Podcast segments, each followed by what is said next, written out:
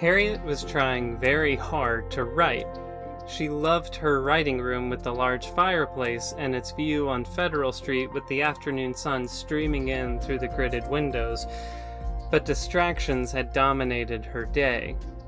It seemed that every time she sat down to write, there was a delivery that needed receiving, a baby that needed nursing, or a chowder that needed cooking. The plain business of being a person had distracted her from putting pen to paper on her latest book all day.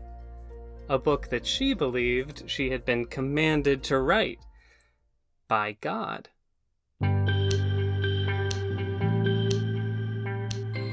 This is 1000 Words, written and produced by Michael DeWatley, a podcast dedicated to examining the world that art has made. And Harriet was more than a little nervous because it was Saturday. Saturdays for Harriet had become equal parts performance and critique since she had started welcoming guests to 63 Federal Street, the house that she shared with her husband and six children. She worked quickly to wrap up the last few sentences in her latest chapter. She could do with a little more time before the sunset and her audience appeared. In a few hours, her home would be full of people ready to listen to Harriet reading aloud the words she'd been writing about Eliza, Eva, Simon, and Tom. They had been coming regularly on Saturday evenings to drink coffee and eat apples, listen to Harriet tell the story that had been spinning in her mind. At first, a small group, the audience had grown with some of her husband's favorite students, like the always smiling Joshua Chamberlain. The evenings had gotten almost too crowded for the house, she needed to make sure she had something worth sharing with them because a few months before, as she'd been sitting in the Brunswick First Parish Church, she looked up from communion and instead of seeing Christ on the cross or the familiar Gothic architecture of the sanctuary, she had had a vision. A vision of an enslaved person being viciously whipped. She knew such scenes existed in her country, had them described to her in the past by runaway people on the Underground Railroad, but the visceral experience of seeing it, even if only in the divinely enhanced realm of her imagination, drove her to tears. She had wept and written and written and wept, as though the words were being whispered into her ear by the voice of God. As she neared the close of the book, though, her writing had begun to slow. A few days from that Saturday, Harriet would hear back from her editor at the National Era, Dr. Bailey, and she was hoping for good news. In the weeks since Uncle Tom's Cabin had been served up in chapters through that paper, there had not been much acclaim or excitement about her work, and she needed this book to be read because a year before, she and her husband had welcomed John Andrew Jackson into their home, John Andrew Jackson had hidden himself in a five by three foot box to get to Boston in his escape from enslavement on a Georgia plantation, and somehow managed to find his way onto their doorstep.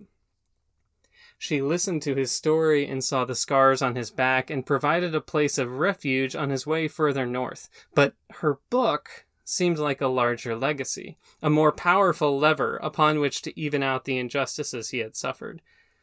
She didn't know that in a few months that lever would be so effective that her book would sell more copies than any other book in the entire 19th century except the Bible.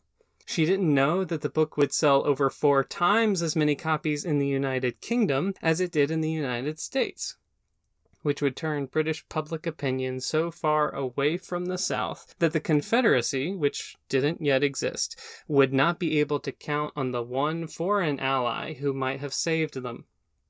She didn't know that her writing would inspire dozens of other Tom books looking to mimic and undo the work that she had done to expose the reality of slavery.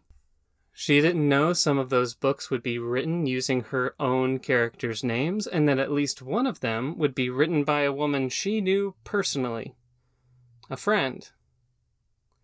She didn't know that she'd be sent hate mail and death threats and a package from a plantation owner that just contained the ear of an enslaved person. She didn't know those things, but she kept writing anyway, because 18 months before that Saturday night, her child had died, and something had broken in her. In the separation between herself and her son Charlie, she imagined the loss felt between enslaved families who had been broken by the whip and the auction block. She kept writing, but she didn't know in a decade she'd meet Abraham Lincoln, someone she didn't know of on that Saturday night. And he may or may not have greeted her by saying, So this is the little woman who wrote the little book that started this great war a war that young Joshua Chamberlain would join, marching from that same college in Maine across battlefields at Antietam and Fredericksburg to lead a bayonet charge at Gettysburg that may have been the turning point in the battle that was the turning point of the war. She didn't know that soon thereafter she would dance in the street as slavery ended. Or that at least the government no longer legally allowed human beings to own other human beings. Which was something because three years before that Saturday night, Josiah Henson had published his own account of his life on a Maryland plantation through his escape and journey to freedom in Ontario, and white folks had not been so captivated by it. But Harriet read it over and over and used it as the inspiration for her own, much more popular book. After all, this is America, where a white woman's fiction was and is infinitely more valuable than a black man's truth. Because people had been working for abolition since slavery arrived in America in 1619, and most of those abolitionists had been enslaved themselves. This story doesn't end on that Saturday night. It doesn't end in a lovely colonial home in New Brunswick with students gathered around a woman who may or may not have been inspired by God to write a book that may or may not have inspired a war that may or may not, but definitely was, about the enslavement of African Americans.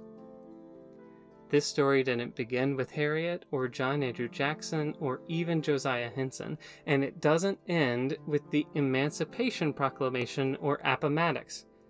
It's a story that continues even now a story that we are all a part of. And I think Harriet Beecher Stowe knew that. Maybe that's why, at the end of her life, as her mind began to betray her and plaques and tangles clouded some of the 100 billion neurons in her brain, she started writing Uncle Tom's Cabin again. Not in her house in Maine, but in her home in Connecticut, and not in 1851, but in 1888. She took up pen and paper once more, transcribing the book anew, some passages word for word. And maybe she didn't know what she was doing or why, or maybe she knew that slavery had not ended in many real ways. Maybe she knew her country had not finished the race it intended, and that it needed to start running again. Maybe her last image to us should not be a decayed mind hanging on to past glory, but the dedicated, iron resolve of a woman doing what she could to share a powerful, heartbreaking, world changing story. After all, Saturday night is coming, and people will be waiting.